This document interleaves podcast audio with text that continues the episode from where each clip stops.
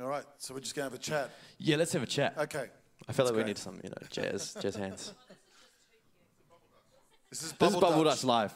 No, no, it's not. It's not. Um, but I guess yeah, just uh, do you want to introduce yourself? Just go for it. What do you, what do you do for people that don't know you? They've me- never heard of anything you do. Um, I'm a um, I'm a granddad. Uh, I've got um, uh, a two-year-old grandson. His name's Teddy, and um, uh, he is um, yeah, he's just the cutest. And uh, so I'm um, I'm a dad. I I've got four kids. Uh, four kids. You know, they're grown up uh, now. Um, 20, 27, 25, 19, 17. I was saying to someone, uh, my 25 year old daughter, you know, she's married, she's, she's given me the grandchild, and I still tell her often that um, when I close my eyes, she's four, you know. And uh, love being a dad um, and a granddad, and so that, that's just a real treasure uh, of my life. Um, and then um, I do a couple of things. Uh, I'm a, a business executive, business coach. I consult to CEOs, entrepreneurs, um, have the, the beautiful opportunity from time to time to speak to politicians and sports stars and just bring, um, you know, success kind of coaching, spiritual coaching to them. Uh, and so I do, I do that uh, um, globally. And then um, I'm also uh, the, uh, a senior leader uh, or co senior leader of a, of a church called Hope Unlimited Church in Sydney, Australia, uh, with, with my senior leaders there. Mark and Darlene Zschech are my senior leaders there. And in the church, I, um, I have the responsibility for the predominantly for the business families. So we have about um, 200 businesses, uh, business people, business families that uh, you know make up our church, and uh, I get the the honour to steward and pastor and encourage and undergird them, and um, and then I run in the church. We run a uh, an entrepreneur academy where we coach and train entrepreneurs. I've actually got right now in in this in that academy. I've got a um, I've got a young 18 year old who started, uh, she started a business in COVID. She started a pajama import business. And so her and a girlfriend, little girlfriend, um, started importing these silk, you know, cute sort of silk pajamas from, from China and uh, took off. Uh, like it just took off. It was, um, she built it through TikTok and, um, and just killing it. Like, yeah, her name's Bridie Drake and she's just phenomenal. I, I knew she was always going to be an entrepreneur. I think when she was 12, she used to import these Velcro wallets and sell them at high school. You know, she was just like, you know, um, it's in her. And uh, yeah, so she's part of that. And then I uh, also in that center of excellence, we, we not only coach business people, but we coach what we call workplace executives or just people in the workplace, you know, that are school teachers, managers, and we coach them into success and how to, how to be, you know, uh, a great witness for Jesus in the workplace and not get fired. You know, like we just just coach them in that space. So that's that's kind of what I you know that's kind of life at the moment. Sweet. Um, well, I just want to get gist of the room. How many people have heard from David Bless you before, so they know a bit of? Oh, cool. Okay. Okay. Um, I think it would be cool to your first business. Oh yeah, Let's just start there. 'cause that's fun. Yeah. Um, um, we we grew up in kind of poor end of town. Uh, I was sort of government housing, and um, uh, I needed some pocket money, and Dad wasn't Dad wasn't good to hit up. He didn't have a lot of cash, and so I was about ten, and uh, I, I thought. I need some cash. What are we going to do, right? I was sick of not being able to go and you know buy stuff. So um, I, um, I convinced, I talked to my buddies, they were an eight and a nine year old, and uh, I convinced them on a business idea. And I said to them, We're, we're going to start a car wash business. But we had no money because we're, we're all, you know, government housing kids, so we're broke. Uh, but I just thought, oh, we've got to find a way. So I, I went and I swiped my mother's laundry bucket and her dishwashing sponges because we couldn't afford to buy like proper sponges because didn't have any cash, right? So this, by the way, how you start a business on a shoestring, and um, and we couldn't afford car wash either because that was pretty expensive for a ten-year-old, you know, uh, with no startup capital. So I, I I thought problem solve, and I thought, you know, when you're washing the car, you know, it looks like bubbles. So I thought, what else does that in the house? And I thought, oh, my mum's dishwashing liquid does that. So I pinched her dishwashing liquid, her dishwashing sponges, bucket, and I convinced my little buddies to meet us. Like it was pretty early, 8 a.m. on a Saturday morning. That was a miracle, right? Imagine, imagine you, your eight-year-olds up, getting dressed, going, "Where are you going?" You know. Uh, so they met at my house, and then we had this plan, and we were going to go and knock on doors on uh, not people that lived in the housing commission because they were as poor as we were. They didn't have any money. Uh, we went to the rich people's places. They were just across the road. That was all, you know. And um, and we had this whole thing. My my little, but the the youngest kid, he was the cutest guy. So he just kind of like, he just held the bucket. That was his job. And uh, the other guy just stood next to me, and I was the salesman. And we said, we'd knock on the door. And, you know, you think about this like, it's eight in the morning. You're going to knock on the door. You walk to the door, and there's these three. There's a 10, 9, and 8 year old. And the 8 year old's holding a bucket, you know. And I'd be like, excuse me, sir, we just noticed your car's super dirty. We'd love to wash your car. And I'll show you how old I am for a dollar. Now, dollar back then, I mean, it was serious coin, right? Serious money. And um, oh, we said, we, and I'd say, we've got all, we've got everything we need. We just need to use your hose. I mean, that was the deal of the century, right? The bloke probably gone, oh man, I've just won an hour back of my Saturday while he's drinking his coffee. He's going, yeah, okay, do a good job, you know. And we used to wash anywhere from about, because in, in Australia at that time, um, you only worked half day Saturdays, right, till midday. So that was our that was our knockoff time. We didn't want to get too excited anyway. But we would wash six to eight cars. Now uh, you go, oh, Dave, that's only six to eight bucks. But if if we talk about what that would be worth, that'd be like a ten year old walking around with fifty bucks in his pocket man, I tell you what would happen is we'd finish at 12 o'clock, drop the bucket off, and then we'd go down the road, we'd buy fish and chips, and we'd play like soft drink, like we just, oh man, we just gorged, didn't, didn't save any of it, and we just played Pac Man all day, like 20 cent a game. It was awesome. It was awesome. I loved it.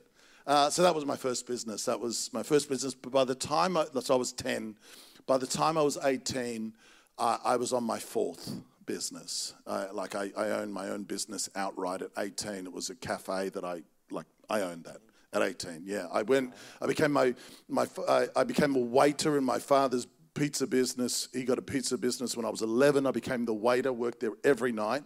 And then at 14, I left school at 14 to be my my, my father's business partner in a cafe. Uh, and um, and I worked. I got to tell you, I, I like I worked from 7 a.m. in the morning till 9 p.m. at night, seven days a week for three years. Wow. Yeah, it was hectic. Well, all my mates are going to the beach, you know. um, but it was good. It was, I don't know, there was something about business that was just like a duck to water, you know. It was just, mm.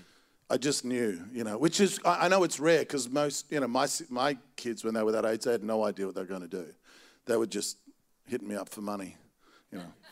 That's awesome because I could. so um, we've got a few questions, but if you have any questions yourself that you've been like all weekend, you're just like, man, what what do you have an answer for this? Um, send them through to uh, myself.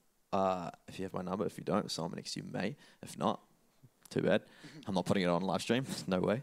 Uh, but um, we're the, we're the first question. Um, so it was it was a pretty uh, common question. Was um, so spending time with you, you often say um, the most important thing um, in business and the and running a business is your own intimacy with God. Yeah. What does that look like? Yeah, I I, I think that I, I think intimacy with God is the master key to life. Like like for a believer, there's there's just nothing else that can become the foundation of your life. And I think that sometimes what happens is that um, business people, and not just business people, but people in the workplace and all the rest, sometimes that's that's a real that's a real hurdle. Like just you know. Yeah. Well, I sorry, I should finish yeah. the question. It is how do you how does it become attractive for people above other distractions? Yeah. Because people put it in the back burner. They're just yeah. like, oh yeah, maybe church on Sunday I might enter in and get intimacy with God there. Yeah.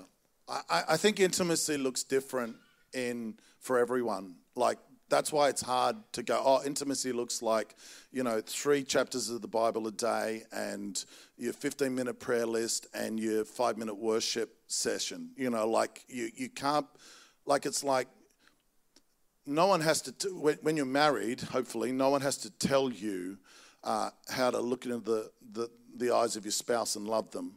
Like, like intimacy is something that you allow yourself to be drawn into. And I, I just think, you know, just this thought about um, intimacy is going to look different for everyone, and and and it's and it's also going to look different. I think the other thing is intimacy with God looks different in the different stages of your life. You, you know, there are seasons of intimacy that, like, because because actually you. Your, your intimacy with God is actually not, never, not, it's not a static line that goes like that. It's supposed to go deeper. You know, so what intimacy with God looked like when I first got saved. I mean, when you first get saved, it's like honeymoon, right? It's like you just see Jesus in everything. You know, see Jesus in your coffee, you see Jesus in just everything in the sky, and it's just like, but then, then like you know, the distractions or what else comes, but but it's actually a maturing thing as well. And and yes, you know what? There's there's great patterns about that, but I I just think intimacy you've got to lead with your heart and not your head. A lot of people try and figure intimacy out with their head. This is what I should do. And then it, it, it's no longer intimacy, it's a burden. It's a, it's a religious burden. I didn't, I, didn't, I didn't read my Bible today. I hope that's not going to invalidate my prayers. Like it's that stuff, you know, which is just like, are you serious? Like God loved you at your worst. Like God called you at your worst. Do you think that, you know, anything that you do it? So, but intimacy is just like you, you got to lead with your heart. It's and and and it's not only that. Um, I was I've been saying to people, you know, you, we don't have the capacity. Listen to this. In our humanity, we don't actually have the capacity as finite beings to love an infinite God. Like like hear this. The only reason you can love God is because God puts His love inside of you, so you can love Him back with it. You got to hear that. So, so intimacy with God is, is you've actually got to receive the love of God inside of you that, that the agape love, this, this divine breath, this divine pulse from God that you love Him back with. Like, like intimacy is a spiritual experience, not a religious duty. You hear that? Intimacy is a, is a spiritual experience, not a religious duty. If you've made it a religious duty, um, uh, you know, you, you, you're going down the wrong track. It's going to be really hard, uh, and it's probably not going to produce a lot. I remember really feeling, um, you know, trying to make it a religious duty, and you know, I'd read three chapters of the Bible, and by the time I finished the third third chapter, I forgot it all anyway, you know, because it was this this head thing. It's like you can't can't do that. Intimacy is loving God with His love that He put inside of you, so that you can love Him back. And so that's why you can't take the glory for it. That's why, that's why when I hear people bragging about, you know, like sometimes a naive or immature Christians bragging about how, how, how, you know, almost like how good they are at loving God, I laugh. I just go, dude, you can't love God uh, with your own strength. It's just the grace of God that, that, that's in you to love Him back with. Far out. This is going to be every question. I just um, so I think the the big the big um, draw card for me um, towards yourself was that you really bridge the gap between, um, or you empower the bridge to bridge the gap between, um, I guess, church Christianity and marketplace Christianity, and your, I mean, you have unlimited stories, but um, what does it look like to, I guess, I mean, there's specific questions, but I mean, maybe you want to speak to in general first. Sure. Um, what does it look like to live a Christian life during the week and, you know, Sunday just be a, can be a celebration, you know, focus yeah. on that, I guess. Yeah, I, I, you know, um, blokes struggle with this more than women do because of our makeup. And, and for most, I tell you, like, so blokes, in general, men in general tend to think they treat their life in these like as if your life is these compartments, right? So this is work, this is family, this is money, this is kind of play, and we we, we okay. I'm in I'm in work mode, you know. I'm in family mode. I'm in you know, and we sort of treat life as compartments.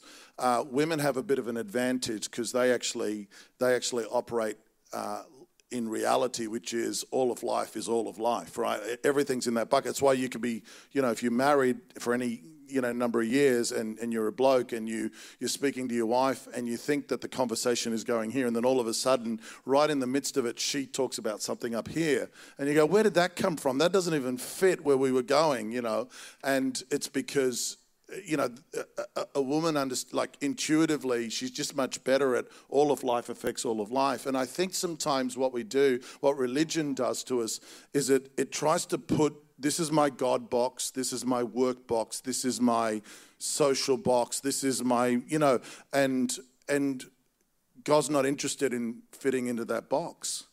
God's like, I want to be in every box, right? Like, I, I, I literally, I want to be in every box. So, so what happens is that, uh, unfortunately, it gets reinforced with a religious prejudice where we where we begin to say these things God is involved in, or, or God is really involved in. Let's say that God is really involved in church on Sunday. God is really involved in my prayer time. God is really involved in my Bible reading.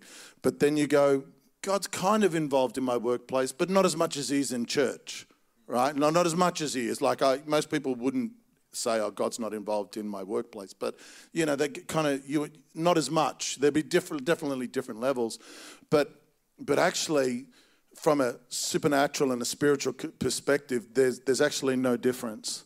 That God is just as present with you in your workplace, in your business, when you're when you're you know when, when you're um, down the road. Like like God is just as present as He is when you're in church like when you're in Sunday church or in a Bible study meeting or a prayer meeting or something like that, there's the, the windows of heaven are just as open at work as they are here. Uh, but but but then the issue is never about as the windows of heaven closed or open. It's it's how aware am I? Because the awareness creates a pull how do you think about how you pull on God in worship when you really need something? Like when you, you know, maybe you're going through a real season in your life and you're crying out to God. Think about how you pour, pull, pull, like pull into God in worship. Well, well, that reality, that ability to pull is just as available in your workplace, just as available in your business, right? Like just as available. But but we kind of, yeah, we, we've just been conditioned a little bit to to to treat that differently. And I my I feel like one of my big mandates is to even the playing field that says God is just as available, just as present, just as ready. The Holy Spirit is just as just as powerful uh, in the boardroom as he is in the church room. You know, that's powerful. So I guess the, the question is, do you have? Is there any examples of that? Like, what is? So one of the questions was, you know, like I'm a I'm a fresh Christian, so okay. I'm on fire. Great. And then all of a sudden, I'm an outcast because I'm being weird about Christianity. Yeah. What does it look like to to like, I guess, yeah, have be on fire in the workplace, yeah. hearing God, yeah. but it being, yeah, yeah, yeah. I think. Look, I think there's wisdom, right? Like like wisdom in that. Um, there's wisdom, in, like so. There's knowledge. You can have knowledge, but not wisdom. And so you can be full of knowledge and yet be an outcast because you don't exercise wisdom. And it's it's not just to get, you know, don't just get wisdom, get understanding. You know, like there's an application of truth. And so I, I, I think that we should be passionately in love with Jesus. How we manifest that is going to be different because I, I got to just, I mean, maybe let's just talk straight here. Um, most of our most of our business, uh, most of our workplaces don't pay us to preach the gospel. They pay us to fulfill a vocation, right? Like they pay us to fill a vocation. And so you taking, you know, you know you taking, uh, you slow, you know, taking up time when you're being paid to deliver, a, a, you know, a job in the workplace, and you're distracting people, right? Because of your passion for Jesus, and you go, "I'm just doing it for Jesus." It's probably going to get you fired. But, but you know, like there's just you can outwork your passion in the workplace. Uh, I'll give you an example. If, if you love Jesus and you want to you want to really preach the gospel, be the best employee. Turn up early, do 110% while everybody else is doing just enough or 95% so that they don't get fired. And then when the boss comes and says to you, Why is it that you're the best worker? Why is it that you give me 110% even when I'm not looking? Then you can say, Because you know what? I know I'm employed by you, but I, I just believe that everything I'm doing, I'm doing as if God, like God, like I'm doing it for God. Like that. See, that's preaching the gospel in the workplace because that's pretty impressive. Because I tell you what, I hired Christians, we hired Christians in our businesses, and they were the worst workers. And they took extra advantage because they knew we were Christians. And they turned up late and then told me that they were out at prayer meeting the night before and they slept in. Like, like you know, like, I mean, you, you know, you just, passion is good. But Paul says that, that sometimes there's a zealousness without true knowledge, without true understanding. And zealousness without, without wisdom and understanding, eh, it's not helpful. And it, and it doesn't, honestly, it, it doesn't champion the gospel well, particularly in the workplace. I just think we, the workplace is a different set of rules. Like, workplace is not church. Here we're overt. Here, here straight talk. You know that's how it is. In the workplace, it's a different. Even Jesus honored the marketplace, right? You think of the interactions of Jesus in the marketplace. Jesus with the woman at the well. He does not. First time she comes to the well, he doesn't say to her, "Hey, do you know Jesus Christ is your Lord and Savior?" He doesn't do that. He asks her for a glass of water and he has a conversation, and she leads the conversation deeper and deeper and deeper until you know she's the one that instigates that that that crux moment. He doesn't do that. He he's he's being wise. I think if he would have said, "Do you know the Messiah?" I think she would have run.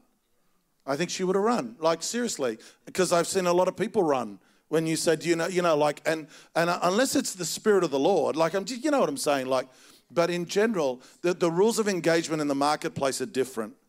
And, uh, and it's one of the challenges, um, sometimes it's one of the challenges in, in some of the church settings because we, what we see modeled is an overt presentation of the gospel, which is appropriate for church. It's appropriate for Sunday expression. We're supposed to be overt, but in the marketplace, it's dominantly covert, not compromised, by the way. There's a thousand ways to say Jesus is Lord without saying overtly Jesus is Lord. When I prophesy in the marketplace uh, to unsaved people, I don't usually go up to them and say, I've got a prophetic word for you. I, I, I might be having a conversation with someone and I would say something like, You know, can I I usually ask for permission. I say, Can I share something with you? And they go like, Oh yeah, sure, what? And I say, Look, as you've been talking, I just get this picture in my heart. Can I share it with you? Sure, what's that? I've never had anybody say no, by the way. And then I'll, you know, I'll, I'll say, I just see you and da da da da da. And then their eyes open up and they go on, How do you know that about me? We never talked about that. Who revealed that to you? And that provokes the deeper conversation, right? It's like Jesus going to the woman, actually, you, you know, you don't just have one, you, you've had five, you know, like it's, uh, and when I go to pray for people in the, you know, when, I'm, when someone's telling me about some hard things, I, I don't say, oh, you know, can I, you know, in the office when I used to work in corporate life, I, I never used to say to someone, hey, can I lay hands on you right now and speak in tongues and break that thing off your life? I would usually say, oh man, I'm, I'm really burdened for you. That, that is that tragedy that's going on at home. You know what? I, I'd love to speak a blessing over you. Would you, speak a blessing. That's, that's how I say pray in the marketplace, by the way. I'd love to speak a blessing over you. I've never had anybody say, don't bless me. I've had some people say, but, but I, don't, I don't have faith. And I'm like, that's okay. You don't need to because I do. Can I bless you? And then I don't, you know, lay hands on them and try and knock them over and speak in tongues in the office, you know. If, if, if it's like, you know, if they say, oh, could you do that now? I keep my eyes open, I keep my voice low, and I say, Father, I bless this son, this daughter, and I, I thank you for this situation in Jesus' name. I thank you that you're, you're breaking through here. Amen. And then I said to him, hey, I, I know something's going to happen, and when it does, would you mind just, just telling me? Because I, I just want to celebrate it with you. That's it. Do you understand? It's like a, I'm passionate about it. I think we should be absolutely wonderful evangelists in the workplace, but the rules of engagement are different. Mm. Oh, that's good. Um, on that, when do you when do you um, I guess appropriately go into the prophetic? So like, when do you tap into that? Like, because obviously, like when you have a job, when you have a vocation, you're going, you know, you're trying to get the work done. When are the like the times you're just like, oh, I should go on, or like naturally, do you go to the prophetic in certain moments? Like, what do they look like? Yeah, yeah, yeah. It's a great. I mean, uh, I mean, you got to remember the context of my world, my co- context of my world is I'm a consultant and a problem solver. So most of the prophetic expression in my life is solving problems prophetically for business for like like because sometimes we go oh if you're going to prophesy then you've just what it is you, you're just prophesying destiny about people right but actually uh, the prophetic isn't just about telling people their future because the, the prophetic is like God wants to solve problems. Like maybe there's you go really can you can you do that? I'm like how many times have I been in a team meeting and there's a problem in the business? Maybe there's a problem in a department or something like that, and no one's got the answer and we can't work it out. And while we're sort of talking about it and there's the group thing going on, I'm saying, Lord, uh, I, I'm not quite sure that I know how to figure this out. Have you got something to say here? And God will say, um, and, and God will give me like a strategy. And I'll just say to the, this is what I'll say to the floor. I'll say, hey, can I just put something on the table? That's how I say, can I prophesy? Can I put something on the table? Right? Because I'm going to let them weigh the. Prof- These are unsaved people, by the way. I'm not talking about a church setting. And I'll just say, hey, what if we looked at this thing and looked at it with dirt, dirt, dirt? And then all of a sudden they're weighing it. And they're going, actually, that's brilliant. I think that's going to work. Oh, Dave, you're awesome. You need a pay rise. And I'm like, yes, absolutely, I do. Thank you very much. you know, like it's, uh, I, I, when I prophesy in the marketplace, by the way, I don't always tell people that I'm prophesying. Like, like you know, because it's, it's like that might be a, there might be, uh, when Jesus performed miracles in the marketplace, which, by the way, uh, two thirds, I think there's 30 uh, somewhere around 36 recorded miracles across the Gospels, right?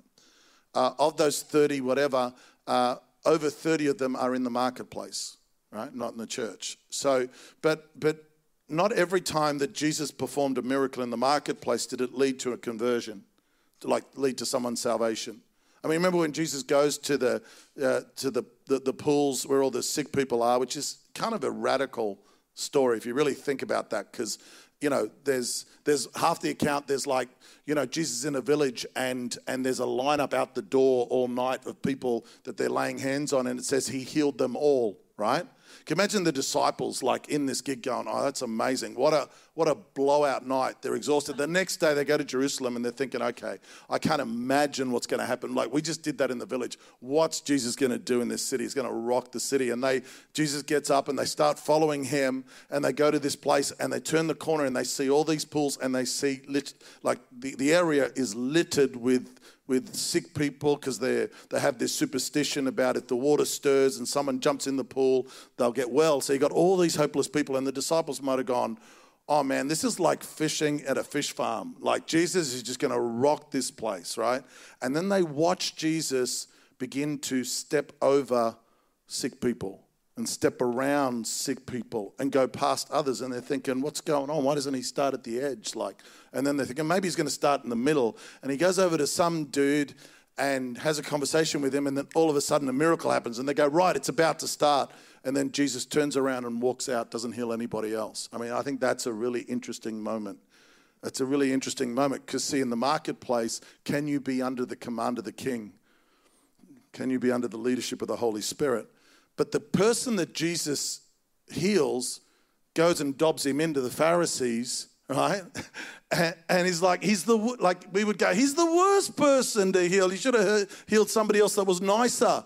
He healed this other dude, and and, and you know, I just I, I think that um, we always think that oh man, every moment or every time there's a supernatural thing in the marketplace, it leads to a conversion, but that's not even in your gospels it, it does attune people to kingdom. Like it, like every every every prophetic thing, every supernatural thing, it attunes people a little bit towards the kingdom. But most people, many people, don't give their heart to the Lord the first time they hear the gospel, or the first time they have that sort of an encounter. Some people do, but not everybody does. And I just think if you're in the in the workplace, if you just say, God, um, uh, Holy Spirit, I'm not going to limit you. What do you want to do? What do you want to do? What, what if God wants to not heal a person, but heal the culture in your workplace. Like, like what if you've got a culture of backbiting and Jesus says, actually, I want, I want you to bring a culture of honor? And you go, well, how am I going to do that? Well, how about displaying honor in a context of dishonor? Yeah. Well, everybody else is backbiting, you refuse. And you just, not, not, I'm not saying you go and shout at everyone and say, stop backbiting. I'm just saying you model honor. And so when you have an opportunity to backbite, instead of that, you model Jesus. Like, like you know, think about that. It's really interesting how all that works out. Um, so with the with I guess running a business, um, so you deal with a lot of people that run businesses. That's um, how can I guess. So there's the I guess we're talking about bridging again. So there's people at your church that you have set up to um, intercess, pray for these. Oh, yeah, yeah. Can you talk about that a little bit? A little Yeah, bit? What, yeah. what does that look like for? How can you know we do it? What does it look like to be a business person to receive it or yeah. open up to it, Yeah. and then an intercessor as well? Yeah, I mean, I think let's think about it this way. Like, you wouldn't think, as far as church, you, you, you know, you don't go, you wouldn't say, oh, church is an optional, uh, prayer is an optional extra for church. Like in Harmony Church, you wouldn't say, oh, well, nobody really needs to pray. Uh, like unless you really feel like it's not really no no you go hang on we know that prayer works we know that that prayer is important right because why because it's the it's it it's the it it, it brings, as it were, the power of God for the release of ministry, right? The ministry expression. But I'm telling you that whether you work in the church or in the, if you've got a business, your business isn't just, well, it's not your business, it's God's business, but, but your business is ministry, right? And so if your business is ministry, then your business needs prayer. Now, I think that, that every believer that runs a business should pray and they should pray for their business. I think you should pray for your customers. I think you should pray so you get some customers. That's always going to help, right? Uh, I think you should pray for your suppliers. Uh, I mean, I, I treat it, I, I treat, uh, you know, the, my employees are uh, actually, they're not just staff members, they're not just cogs in a wheel. They're people that have been entrusted to my care. So, so in the, in, entru- they're in my world, so that means I pray for them. Um, but but it, over and above that, uh, we actually, because we believe in prayer and we believe in that business is ministry, uh, we have um, we have a real prayer, a prayer team that is actually dedicated uh, to pray for the business people in our church. And uh, now, here's the interesting thing, and I always say this to kingdom business people just because intercessors are praying for your business doesn't mean that you stop praying right? You can't outsource prayer, right? In that space, you like, you know, imagine if Gideon says, "Oh, well, other people are praying, and I'm the senior pastor, but I'm not going to pray anymore." Like, no, no, it's not going to happen. It doesn't happen like that. But one of the one of the one of my friends, dear friends, dear business couple, older couple that God called out of corporate life to actually begin to at 55, called them out of corporate life. Like he was get, he was a high level CFO getting ready for retirement, and God said to them at 55, uh, "I want you to build me a church in the marketplace uh, that'll be a business and it'll be a beacon of hope." And so they began. They came into the childcare industry, and um, and and from very early on in the child, when they had just one childcare, they they decided that prayer was so important. They, they were both great prayer prayer warriors, but they actually immediately they had a, a great intercessor, an older gentleman that was around their life. They be, they used to pay him. Listen to this. They used to pay him a day a week to come into the center, and uh, he was he was their unofficial chaplain for their staff. But he he his job was to prayer walk, walk each of the rooms which all the kids were in and just bless the kids and just pray for hours right? That they, they now have a they have uh, 10 centers 300, 300 staff. That's this business right? 10 years later 10 centers 300 staff like just multi they have five five people on staff that are that are prayer warriors that are like that that have uh, two are exclusively like paid pay, like when you say paid to pray, they're, they're not paid to pray.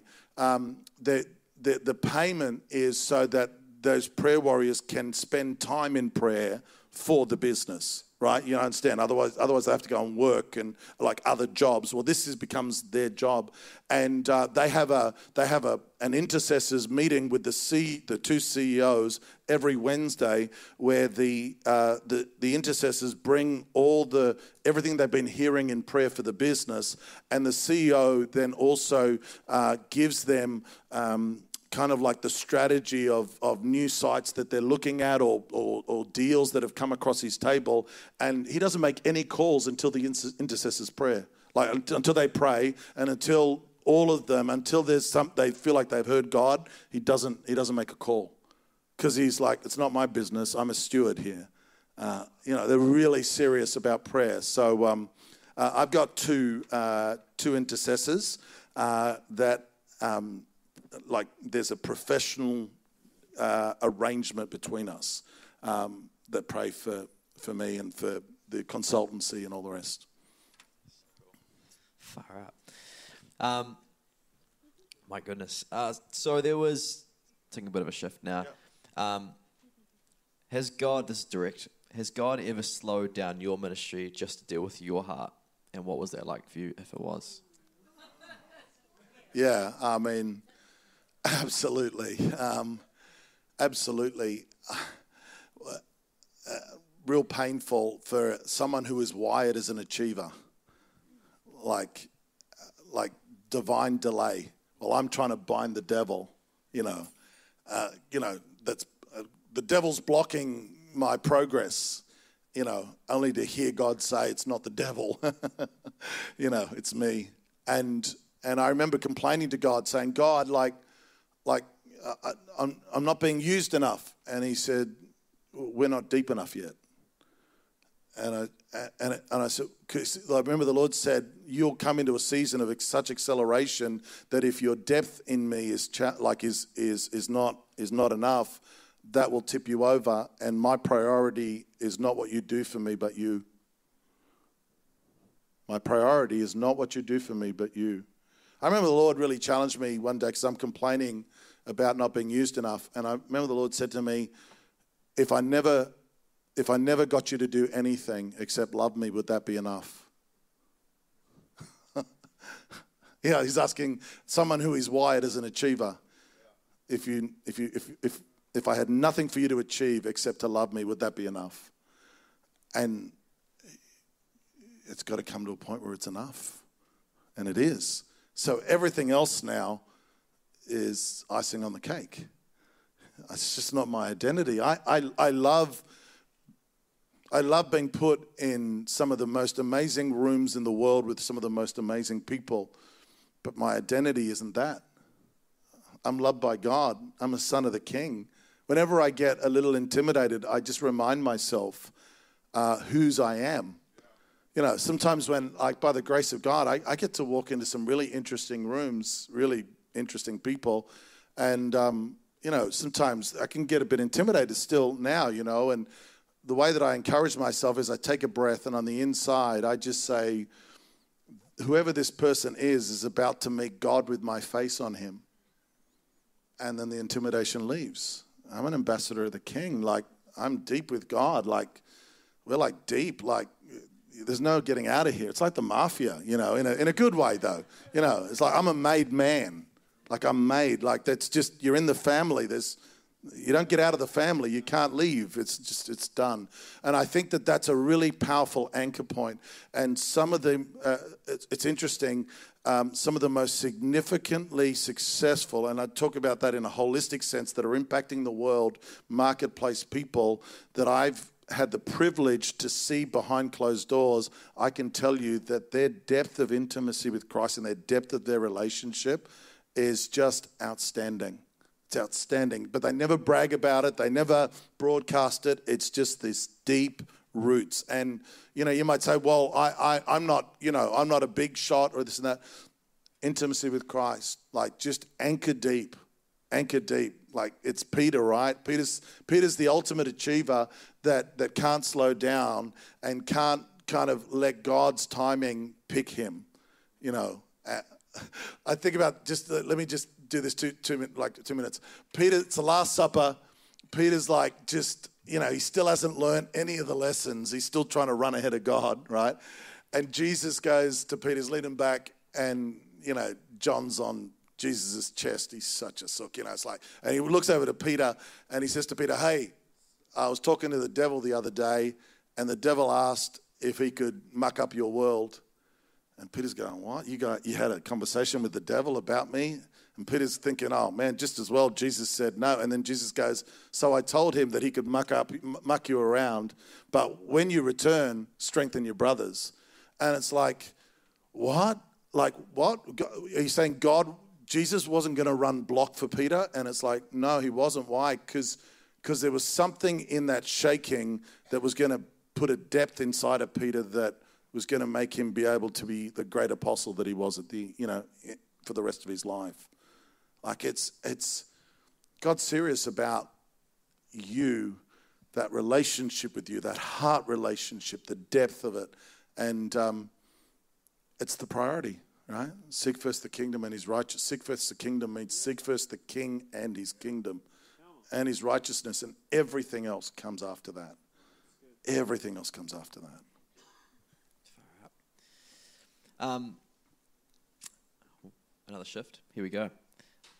How do you know um, that you are gifted or that that is a God dream to go after business? Yeah. How do you know that? Oh, it's a yeah, great Because like question. it's exciting. Like Yeah. Because I guess business is vision, and vision is Yeah. very capturing. It's hopeful. Right, but right. I, how do you know if you're the right? Like Yeah. yeah, I'm the right Yeah. person type thing. There- There's, I mean, you, you guys would have had it here. There's a, uh, years ago, uh, there was a show, a TV show, like a reality TV show uh, called Australian Idol. You would have had New Zealand Idol. In the early days, I don't know if they do it anymore because they don't do it in Australia, but in the early days, they also used to not just show you the people performing, but they used to show you the auditions. Right, and some of the auditions were a train wreck. Did they do that here as well, where they just showed some of the people that were totally like, yeah? So, so, so I remember one like this. This girl comes on. She's she's probably all of about 16, 17, and uh, she's all excited, all the rest. And and the judges were, I, I mean, they played it up. The judges are pretty brutal, you know. And uh, she comes on, and they're like, "Hey, who are you? Where are you from?" And da da da. And okay, what are you going to do? And she goes, "Oh, I'm going to sing. I don't know. I'm going to sing Baby Baby by Britney Spears. I don't know, something like that, right?" And and it's like, okay, great. You know, she's she's kind of bubbly. It's all good. And all of a sudden, she is like, go, do it. You know, so she closes her eyes, and the moment she sort of the moment the first word she sings out, everybody on national television and in all the camera team and the three judges know that she can't sing. Right? They just know. Like they just know. The only person that doesn't know it is her. She's got her eyes closed and she starts belting it out, right? They let this train wreck happen for about 15 seconds, and then all of a sudden, one of the judges goes, Whoa, whoa, whoa, whoa, hey, hang on, hang on. And then, and then now it's television, right? Now they're going to play with it. And then they're like, Hey, who, who, who told you you can sing? And she's like, oh, my mother, you know, she told me I could sing. I'm a great singer. And it's like, have you ever sung anywhere before? I sing in the shower and I sing in my bedroom, you know. Have you ever had any singing lessons? No, but, you know, I, I, I watch, you know, Britney on television and I sing when she sings and it's great, you know. And then all of a sudden, one of the judges, like, just ends it and he goes, you know what? You can't sing. You can't hold a note. You, you know, you need to get out and, and they're out. And it's this brutal thing. And, and, you know, as you're watching it, you're feeling for her. You're kind of laughing, but then you're sad. And, and then, you know, she's all upset. And because she was chasing a dream that she's not wired for. And, and I find a lot of people think that somehow business, entrepreneurship is the magic ticket that's going to solve all their problems. But, but you've got to know your wiring. If you're not naturally wired as a risk taker, if you're not naturally wired to solve problems, if you're not naturally wired with a passion for business, then starting a business and praying God blesses you is not a good strategy. It's, it's, it's, a, it's a train wreck waiting to happen. And the problem is when the train wreck happens, then lots of people get angry and blame God, right? You let me down, you know, and it's like, no, God never spoke to you about it. You just watched too many Gary Vee videos, you know. You just, you, someone told you just hustle and grind and it'll happen. It's not like that. God doesn't wire you, listen to this. God doesn't wire you in your soul one way and then place a destiny upon you that's totally different to that. I know that I have no destiny to be a worship leader on the stage. Why? Because I can't hold a note. Right? I can't hold a note. So I, you know, as much as I'd like to, like, I mean, who wouldn't? You know, like I, I, it's, it's, it seems amazing, but, but I'm just not wired that way. But I'm wired for business. How do I know that? Because by 10 years old, I was, I was solving problems and building businesses. And so it's like, it's not a big, like, I, I want to be an artist. Well, that's great. But if your capacity for art is stick figures and you've been trying it for 10 years, it's probably not your destiny. It's probably not your calling. Like, you know what I'm saying? Like, just God doesn't want, like, God, that, that would be monstrous that God would wire you one way and then put a destiny that has got nothing to do with the way that He knit you together, right? What, what happens is God tailor makes you. This is Psalm 139, by the way. He fashions me in, in my mother's womb. Fearfully and wonderfully if I, am I made. And then it says, All the days ordained for me were written in your book before one of them came to be. God tailor makes you for the story he calls you into. God tailor makes you for the story he calls you into. I, I used to, I used to uh, ask 18 year olds, What do you want to do with your life? I think that's an unfair question. I think it's an unfair question. 18, you got no idea. Like, like you know, uh, unless I mean, uh, unless there's an oddity there, but like as in, uh, you know, in the very smallest percent maybe. But no, eight, what an 18 year old should do is um, follow their nose and whatever's in front of them, give themselves 110%. If, if you're in school, you should be 110% in school. Like if you're in university, you should be 110% in university. If you're in if you're in a job flipping burgers at Macca's, you should be 110% in that. Why? Because it's, it's not about flipping the burgers. It's not about making the coffee. It's not about drawing. It's, it's about building the discipline that just honors that which is in front of you and just trust that the gifts and the callings and the wirings of God are going to lead you as the providence of God leads, opens the doors. And, uh, and, and God's going to do that, you know. Uh, I just think that's the best advice I can give if you're in that, you know, young adult bracket you know, um, you're probably going to have six jobs before you actually land something that's going to be some semblance of your career. But none of those other jobs, if you give yourself 110% to them, is wasted. My, my, my kids, I, I, I, made all my kids uh, in Australia. You can, you can work at Macca's at 14, 14 years and nine months. And, and here's the deal all of my kids had to work at Macca's for one year. They had to do a one year apprenticeship. What, because I wanted them to flip burgers? No, I, I, mean, if they want to flip burgers all their life, they had to do a Macca's apprenticeship because I knew that the Macca's induction system is the best in the world. I knew that it would teach my kids how to work hard, how to, how to really grind and, and, and lift, and I knew it would teach them how to take orders and how to face um, adults and speak to them and grow in confidence. They had to last one year. Didn't matter how terrible their manager was or anything else. It wasn't convenient for me to go and pick them up at 9.30 at night. They're earning like eight bucks an hour, you know, and uh, they're eating more than that at home, you know, like, uh, so it's like, you know, it's not convenient for me, like, to go out, but I'm just like, you know, you do it, do it for one year. I remember, um, I remember my, my oldest son, um, he had, he'd been listening to some of, the, some of the coaching stuff I was doing with my clients. And so um, he, um, he's, he's 15, he's been working at Macca's three months, and the owner, you know, the owner of the store comes in and he walks up to the owner and he says, Hi, my name's Alex Balestri, I work for you. I'm, you know, I'm, I'm on the, co- I'm on the coffee, coffee machine here. And Alex says to him, uh, I'd love to buy you a coffee one day and just for 30 minutes hear your story Right? I'll pay for the coffee. Like, I'll, I'll buy the coffee. It'll be McDonald's coffee. I'll buy the coffee, and I'd like to hear a story for 30 minutes. And so the, the owner agreed. Right? He agreed, and he said, "Yeah, okay." And so tomorrow, come in at you know half an hour before you start work, and and so Alex comes in with his notepad, his three questions, like he'd listened to what I'd said to my clients.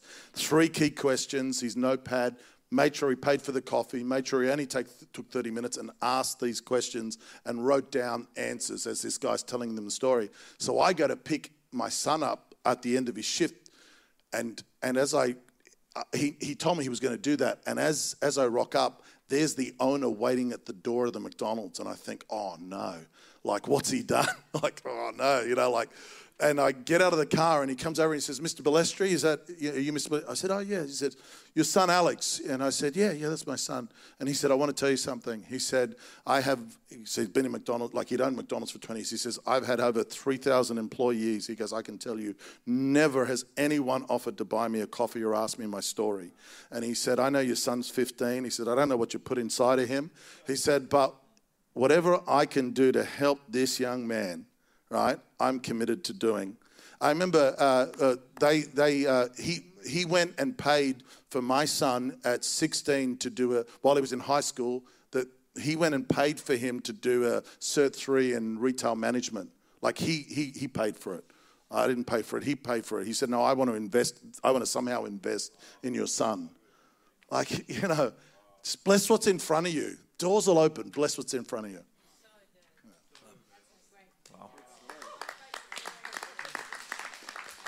Great.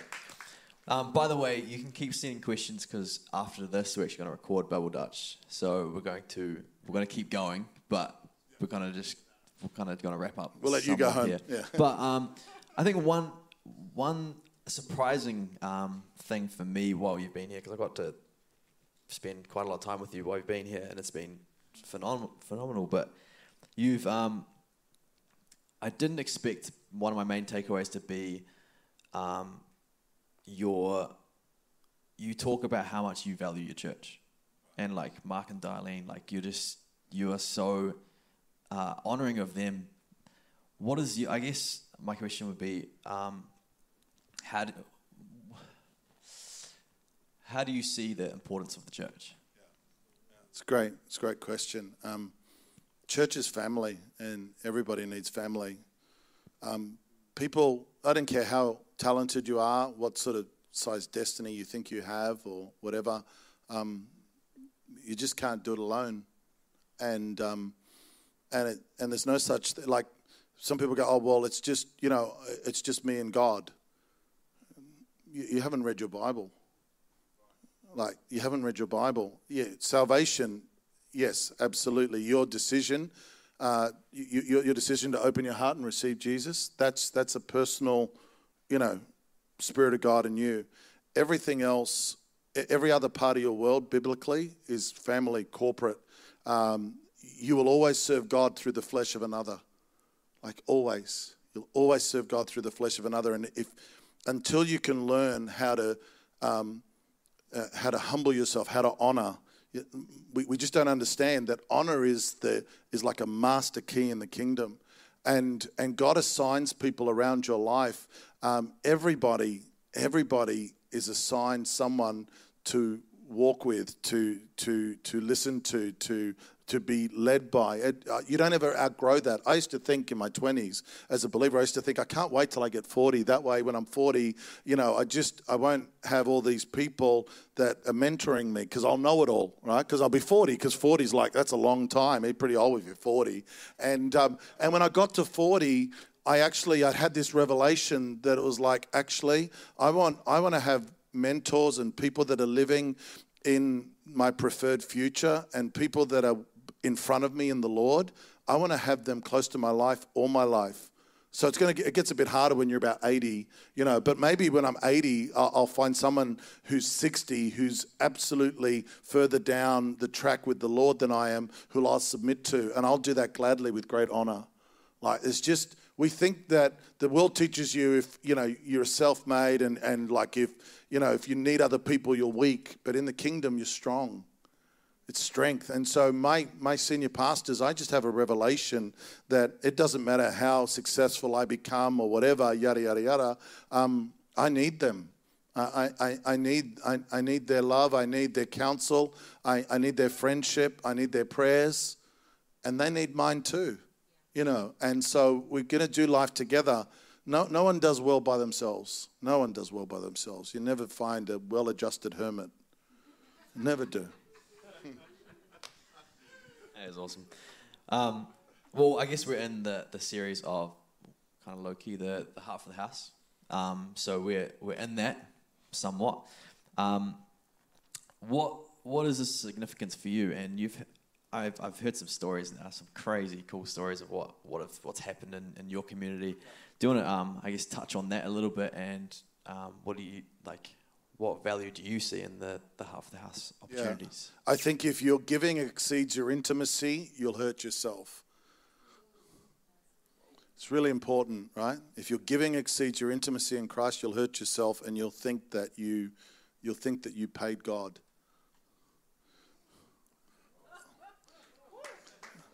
Um, so so I I just let that sit for a second. Like so so on the other side of that foot, um, most of the time your giving is the barometer of your intimacy. I'm not talking about how much you give, I'm talking about the sacrifice you give with.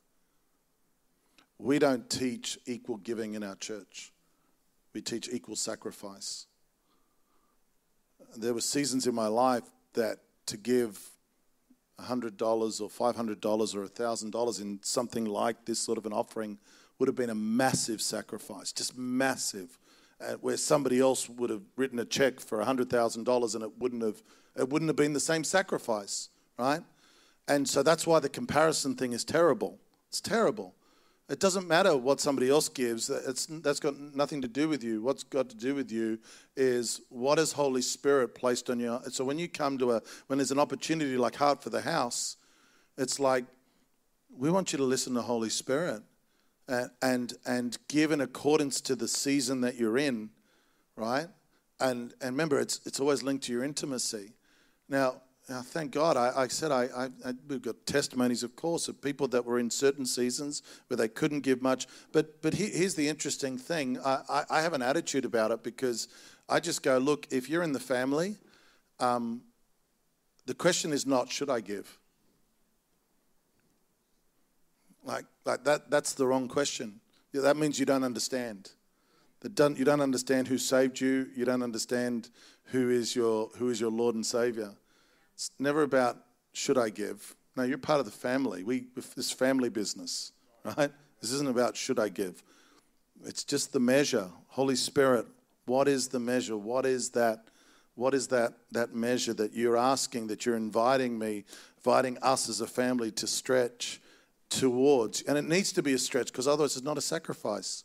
If you can afford it, if you can afford it, if it's then then you haven't given yet. uh, Uh, it's uh, like like we could, you know, I, I, I'm just touching a tip of an iceberg, and maybe my prayer is just that something I say will just haunt you for a couple of days. And but and and and that and that the, that that you're quiet and you say, okay, Holy Spirit, it bothered me that He said that. You explain to me what He was trying to say, because I'm I'm struggling to process it. Really important.